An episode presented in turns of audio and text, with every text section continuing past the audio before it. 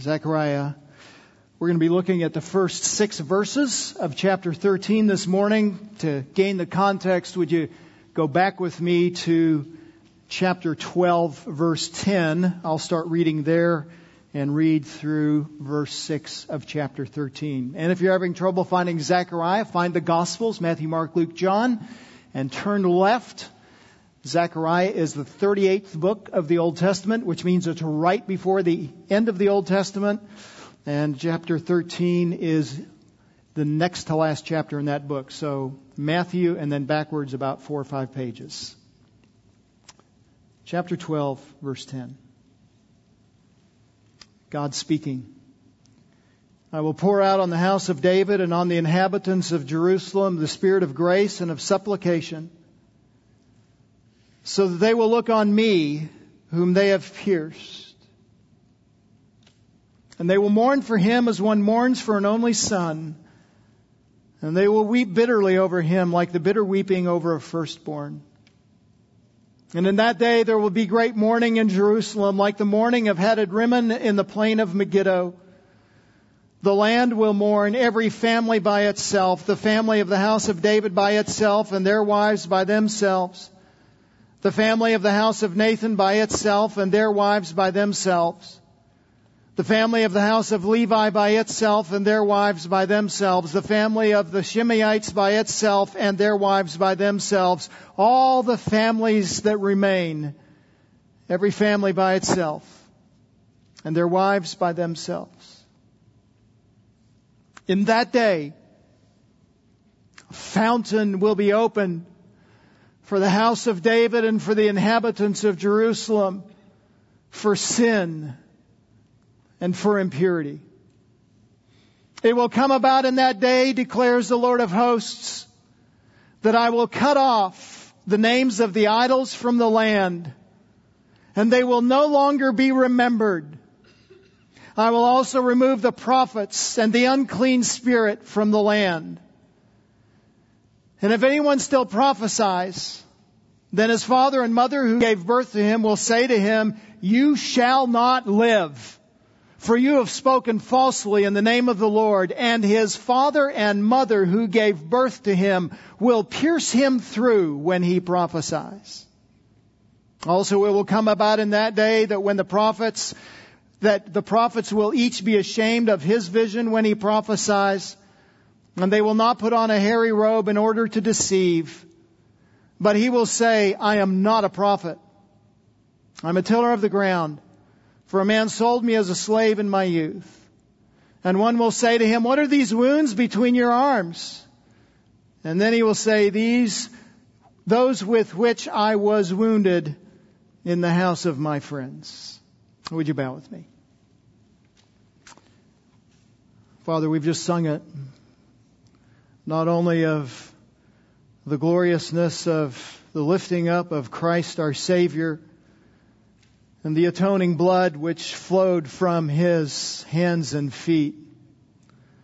But we have sung as well of his coming again, this glorious King, and all those who have been ransomed and redeemed by him, he will bring home.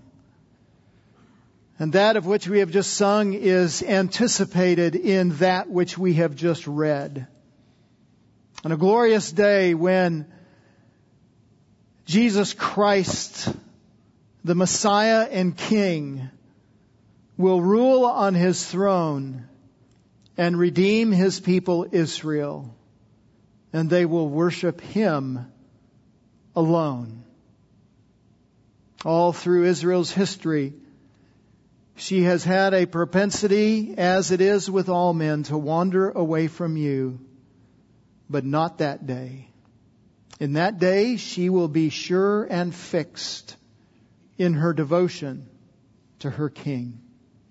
Might that reality give us hope, encouragement, strength, fortitude to live in a world that is opposed to us. And might we likewise anticipate that day of the coming and ruling King, Jesus Christ, our Messiah, the Lord of the earth. In his name we pray. Amen. A few years ago, the Massachusetts Institute of Technology Invention Index, that's a mouthful, isn't it? Conducted a poll asking what five inventions Americans believed they could not live without. The answers in reverse order, some of which may not surprise you, are the microwave. Number four, the cell phone. Number three, the personal computer. Number two, the automobile. And number one, I would take guesses, but I don't think you'd ever get it. The toothbrush. I'm grateful that some of you have used that this morning. That's helpful. What do you need? As you think about your life, your circumstances, the world in which we live, what do you need today? Food. You need food. You need air to breathe. You need air conditioning. That's a, a more specific category of uh, you need uh, shelter, but you need air conditioning. You need clothing. You need relationships. You need opportunities to love and serve. You need church and worship. And you need redemption. Oh, friend, you need redemption. Our greatest need, says one theologian, quote, is a holy life transformed and radiant in the glory of God. What you and I need above all else and beyond all else is the redemptive work of Jesus Christ to liberate us from sin. That is true of us, and it was and is true of the nation of Israel as well. We need redemption. She needs redemption. And God has promised and has a plan to redeem Israel as a nation. In Zechariah chapter 12, a few weeks ago now, we saw that God would save the entire nation of Israel physically. He would preserve the nation in her land and bring the nation back to the land and settle her there. That's in the first nine verses of chapter 12. And then after that, we saw that God would not only preserve the nation physically, but that He would preserve the nation spiritually as well. That's chapter 12 verses 10 through 14. And in that section, what we saw is that the nation will come to God in repentance and brokenness. That's that humility that we read of in verse 12, or verse 10 of chapter 12 a few moments ago. They will look on me whom they have pierced and they will mourn. They will look at Christ and realize the depth of their sin in crucifying him and rejecting him, and they will be grief stricken and mourn and lament and come to him in repentance and faith.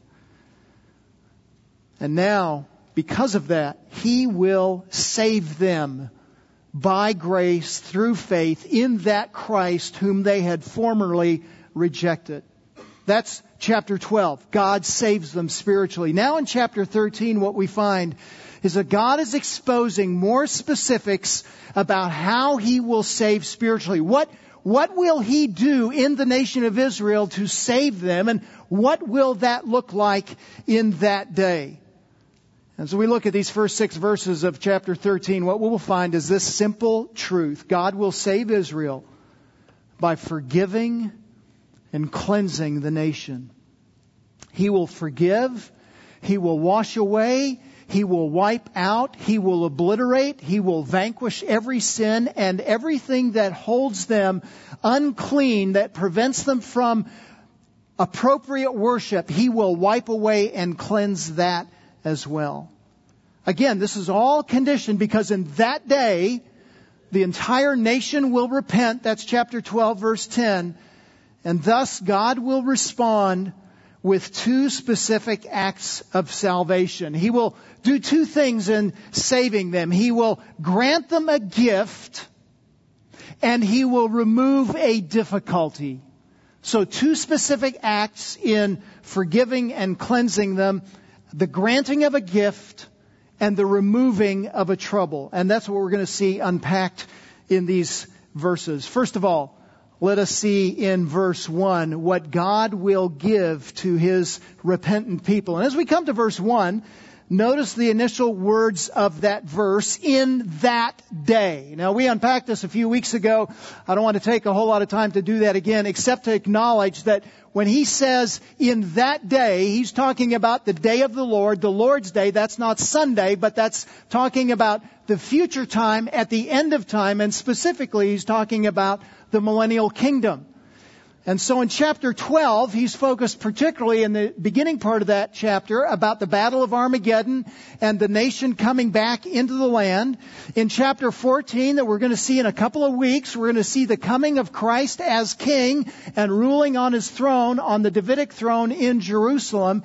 And in this chapter, he's unfolding in that day what the millennial blessings will be for the nation of Israel spiritually. What will he do for them spiritually. And he will do two primary things. First of all, he will give forgiveness. He will give forgiveness. In that day, again, the millennial kingdom, looking towards that future time at the end of the age, right before eternity begins, the thousand years of Christ's reign, in that day, he says, a fountain will be opened.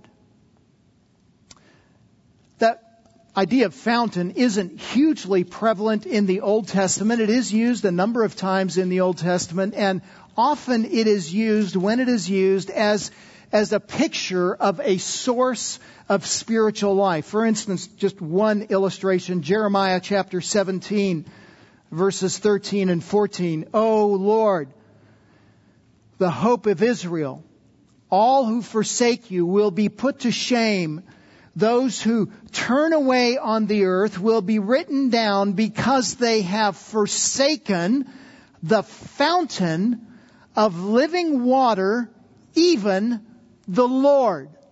So the fountain is a picture of living water. It is a picture of life. It is a picture of salvation that comes from God, from Yahweh alone.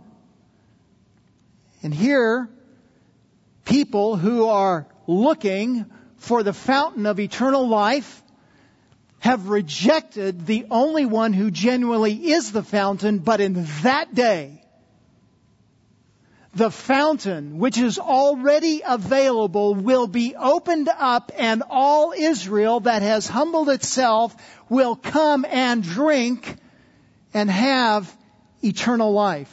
Again, notice that he doesn't say the fountain will be built, but he says the fountain will be opened. So the fountain is already existent.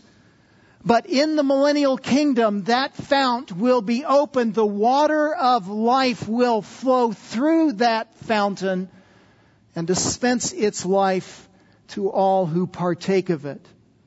It's notable as well that he uses the imagery here of a fountain and not a well. Because a well you go to and you've got to drop a bucket into and you've got to lift that bucket up and you are getting water from it intermittently.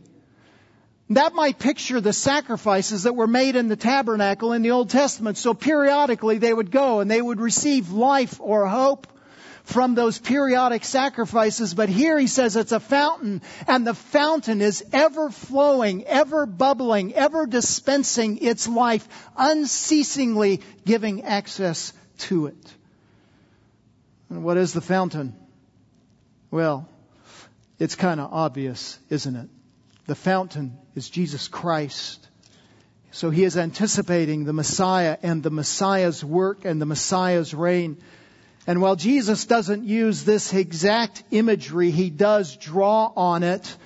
For instance, in John chapter 4, Jesus speaking to the Samaritan woman says, Everyone who drinks of this water, the water at the well at which they were standing, everyone who drinks of this water will thirst again. But whoever drinks of the water that I will give him will never thirst.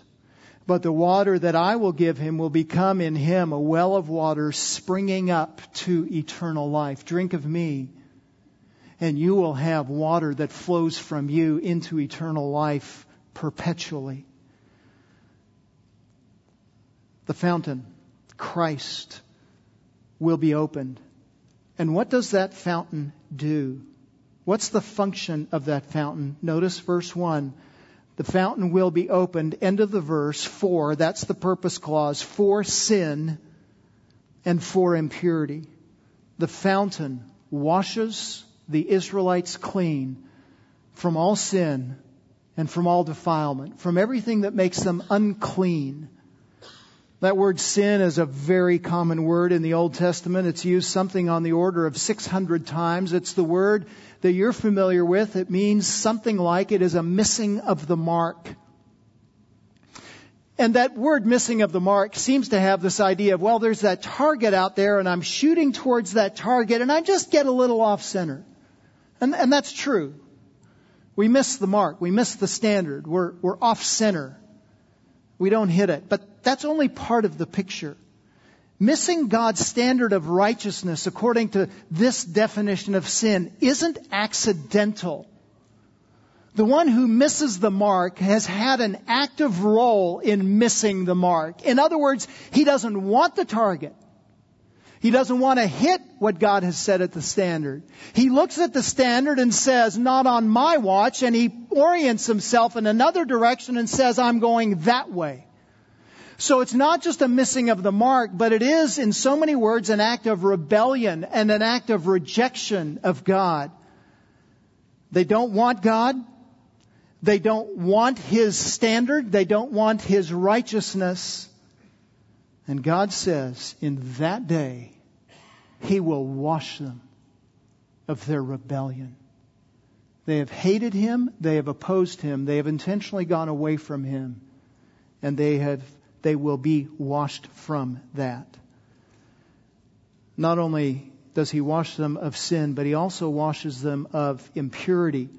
And that word impurity doesn't refer to moral failure like the word sin does, but it, it refers to a ritual uncleanness. So, in other words, it's, it's not the sin itself, but it's the consequences of sin. It's, it's the consequences of what happens when sin enters a fallen world, or enters a world and makes the world fallen.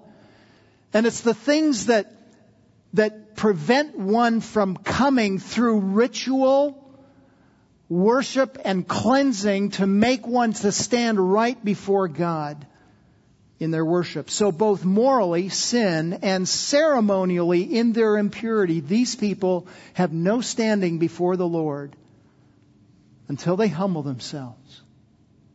And then he applies the fountain of water that comes through Christ and from Christ and cleanses them. They're washed of the guilt of their rebellious sin. It is so very similar to what we've already seen in this book, chapter 3, about the high priest Joshua. And it says in verse 3 Now Joshua, the high priest, was clothed with filthy garments and standing before the angel.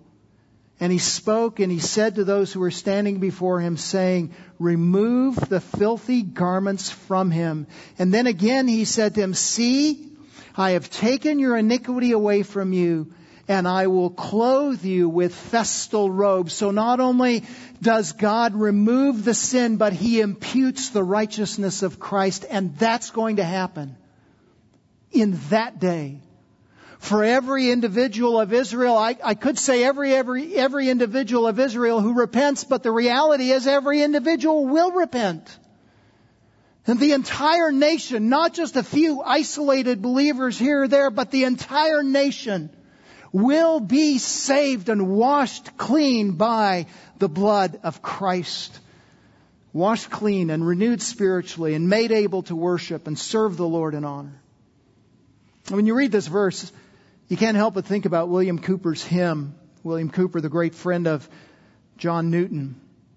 There is a fountain filled with blood drawn from Emmanuel's veins, and sinners plunged beneath that flood lose all their guilty stains. That's true for you and me today, and it will be completely true for the nation of Israel in that day when Jesus comes to set up his throne. And that's the forgiveness that has come And that's the forgiveness that will come, and it will come to the nation as well. Notice this also about what God will give to his repentant people. He'll give forgiveness. And then also, he will give forgiveness to all Israel. Notice the middle of the verse. I jumped over it intentionally. He will open the fountain for the house of David and the inhabitants of Jerusalem. That middle phrase denotes the extent of forgiveness. It notes to whom the forgiveness will go. And we've noted previously that the word, the phrase, the house of David is a reference to all the kingly rulers of, of Judah. So it particularly focuses on the Davidic line and that will culminate and terminate on the Messiah. Sometimes it, term, it, it refers to the Messiah himself. Very often it refers just to that Davidic line that will lead to him. And sometimes it refers to all of the political rulers of Judah. So it's just those who are in Judah who are sovereign over the land, not ultimately, but they're kings over the land, providing rulership and leadership over Israel. I think that's what the reference is here. And not just the rulers, though, but also that fountain will be available for all the inhabitants of Jerusalem, every resident of Jerusalem. From the greatest ruler in Judah to the most menial of inhabitants of Jerusalem, they all have access to that fountain and they will all be washed by it. In other words, God will redeem and spiritually restore all Israel because all Israel will repent. There's a good day coming. And it's not just for Israel, though. I mean, that's, that's the focus of this chapter, isn't it? Israel will repent. Israel will be forgiven. Israel will be restored. But we do well to remember that forgiveness is not just for Israel. Forgiveness is available to the Gentiles as well. In fact, we've seen that repeatedly throughout this book.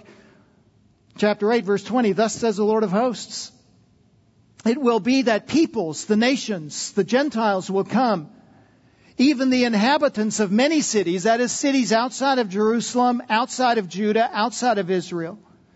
And the inhabitants of one will go to another saying, Let us go at once to entreat the favor of the Lord and to seek the Lord of hosts.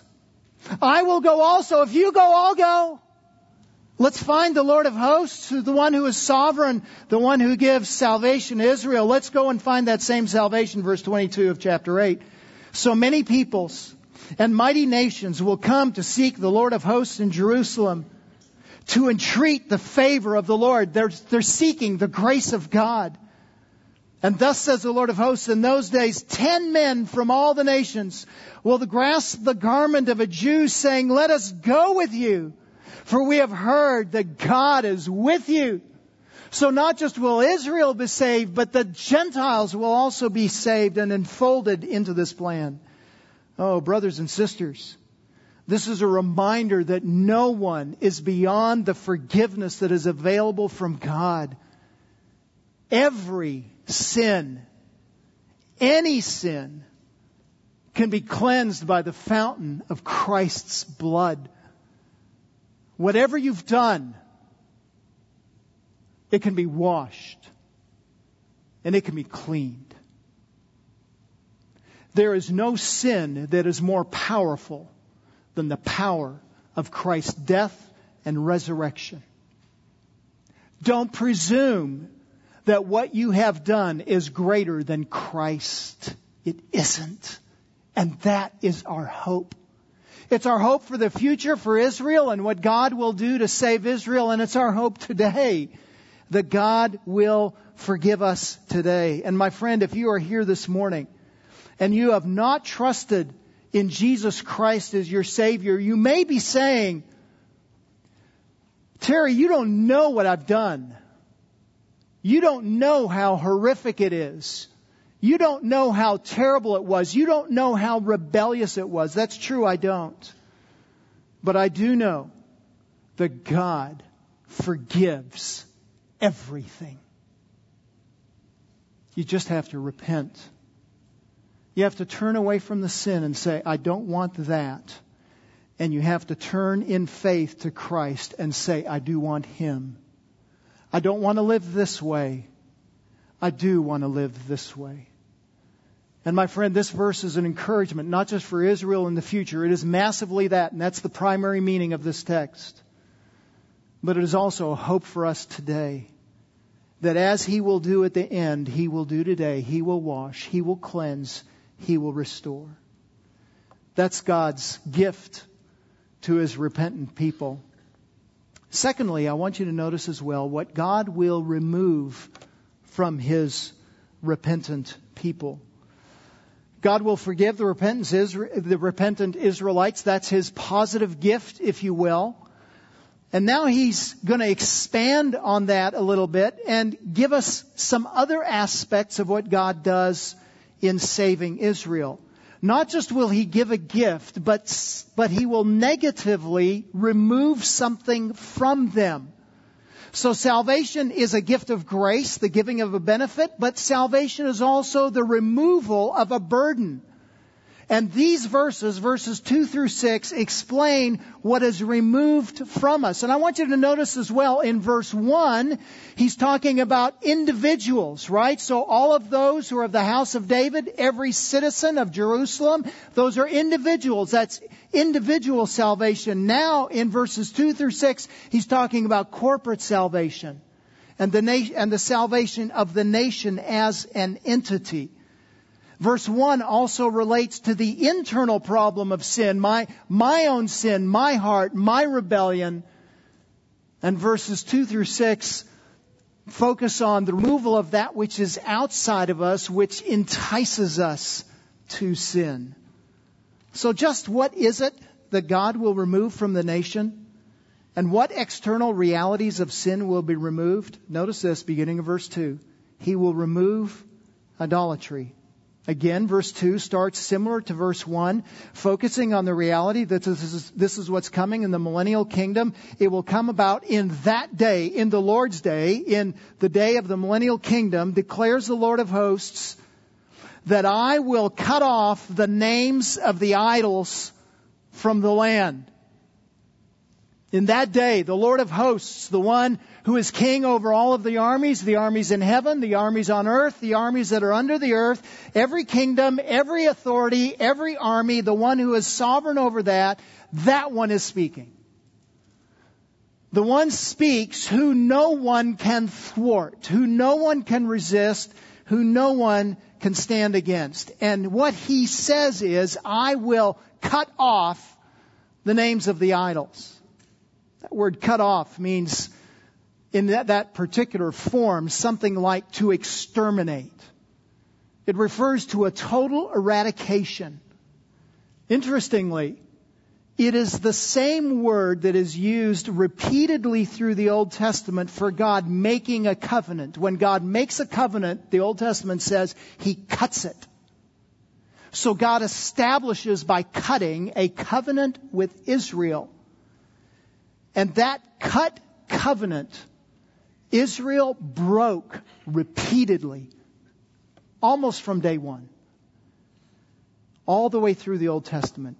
And on that day, God will cut that which has enticed the nation away for millennia and preserve them and save them. What does he cut off? What does he exterminate? He exterminates the names of the idols. Not just the idols themselves, but he exterminates the names of them. And so if, if something was named, one had authority in that name. If someone had control of the name, they had control over that item. And so to cut the name is to cut the power, to cut the authority, to cut the dominance. And he says, I will eradicate all of the authority and the power of the idols that are in Israel. The idols will be rendered impotent by the omnipotent God. And notice that this is not what the people do. This is not what Israel does. Notice that he says, I will cut off. This is God's action. This is the Lord of hosts who will act. And he alone will eradicate idolatry from the nation. It gets better. He doesn't just eradicate idolatry and its power, but notice the next phrase. And they, the names of the idols, will no longer be remembered. And what he means by that is the desire for idolatry will be removed. And that's significant because the power of an idol is not its physical form, but that the desire that it entices sinners away from God with. An idol is not just a created thing. An idol is not just a totem pole or an iPhone. An idol is what we want more than when we want God. Our idolatrous desires express our lack of delight in God and our distrust of God. So Joe Rigney has said, idolatry isn't loving something too much. It's loving something in place of God. It's a desire for anything that is not God. And God's promise in this verse is that in that day, even its memory will be removed. So he'll cut the power, he'll remove the idol, and there won't even be a memory of it. They don't remember the idols, and if they don't remember the idols, they don't think about the idols, and if they don't think about the idols, they don't desire the idols. That's a good day coming, friend. Because I don't know about you, but I've been tempted by idols today, haven't you? Something that my heart says, oh, Terry, that will satisfy. That will give longing and that will fulfill the longing of your soul, your heart.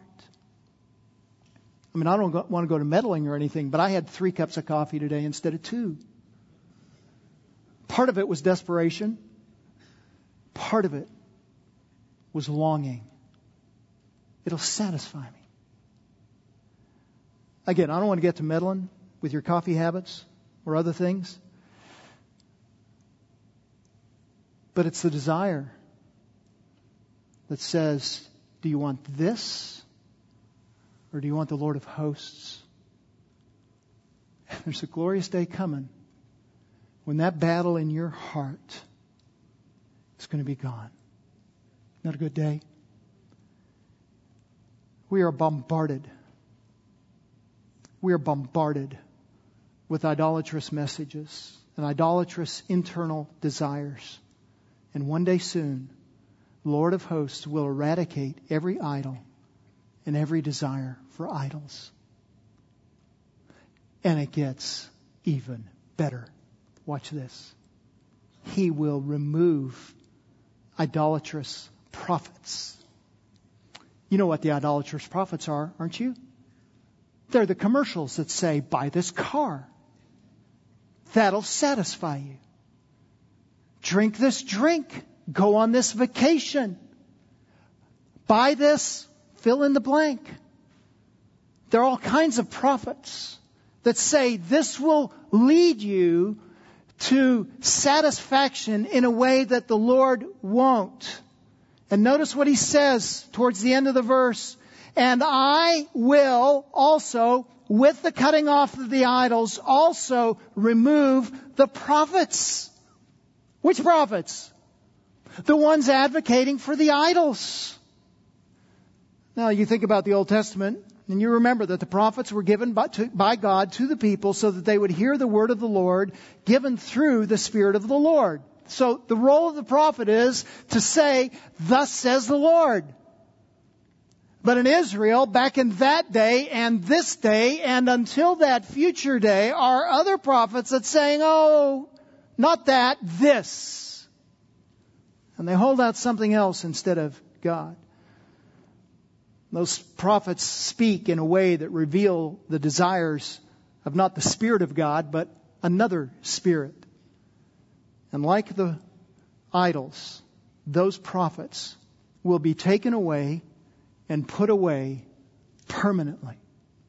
Their message will cease. And verses 3 to 6 expose for us the thoroughness of God's removal of the false prophets. So what will happen in that day in the millennial kingdom if a false prophet would arise? How would the people respond if a false prophet shows up and starts saying, follow this idol? And if anyone, hypothetically, if anyone still prophesies in that day for the idol, then his father and mother who gave birth to him will say to him, you will not live. Why? Because you have spoken falsely in the name of the Lord. You've, you've claimed God and you're taking people away. You must be put to death. And his father and mother who gave birth to him. Notice that phrase appears twice to emphasize the close familial affection and attachment. The father and mother who gave birth to him will pierce him through when he prophesies. That's pretty radical. And it's exactly what the law calls for. Deuteronomy chapter 18, verse 20. The prophet who speaks the word presumptuously in my name, which I have not commanded him to speak, or which he speaks in the name of the other gods, that prophet shall die. Put him to death. And people will so love the forgiveness of God and the redemption that comes from the living waters of that fountain that they would sooner put to death their own child than embrace a lie that would move them away from Christ. There's a, there's a small inkling there of how it is that we will be satisfied in heaven when loved ones that we have on earth are not there with us and that we know are receiving the wrath of God. And it is because there is this deep affection and commitment to and allegiance to the Lord and His Word that will overwhelm all other relationships. Israel's concern in that day will be more for truth and the reputation of God than even familial relationships. Notice also how far this allegiance to God will go. Verse 4 Every false prophet will be ashamed in that day that the prophets, it will come about in that day that the prophets will each be ashamed of his vision when he prophesies. That word ashamed, as we think about it, typically means an internal sense of shame, right? So if Terry says, I'm ashamed, that means I feel this inner conviction, this inner wrong, this, this condemnation of conscience. And that's not what this word means. It's not an internal shame, it's an external shame. In other words, the nation of Israel will shame the one who speaks falsely, such that the one who is tempted to speak falsely will not even put on a hairy robe in order to deceive. The hairy robe was the, the, the garment of the prophet, right? So the prophet wears these hairy robes, think John the Baptist. And in that day, they understand that if I say something wrong, I'm going to be shamed, I'm going to be, I'm going to be obliterated. And so they won't even put on the robe, they won't, they won't even begin to say anything. And even more, verse 5. They'll even disavow that they're prophets. He will say, I'm not a prophet. They're going to run away. Right now, prophets are bold and prophets for idols are bold and they're in your face and they're saying, go this way. Don't go to Jesus. Jesus can't give you that. And in that day, they'll be doing the opposite because they understand that the culture of faith is dominant. And so they run. They're no longer attempting to deceive. They're saying, I'm not a prophet. Oh, not me. I'm not a prophet of, of idolatry. I'm, I'm, a, I'm a tiller of the ground. I was sold into slavery. I didn't have time to do anything. I'm just this poor slave that's just been working in the field. Not me, not me. And they'll look at him, verse 6, and they'll say to him, What are those wounds between your arms? And probably alluding there to ascetic practices, you know, flagellating their backs in order to appease the gods.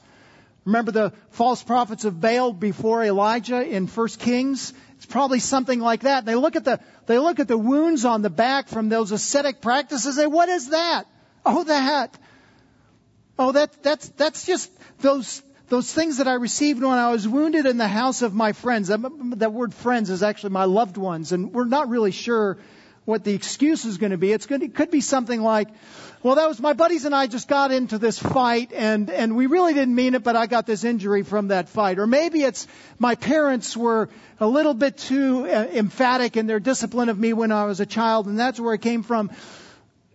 The, the point simply is, whatever the interpretation is, the point simply is they're going to come up with these weak and flimsy excuses and nobody's going to believe them.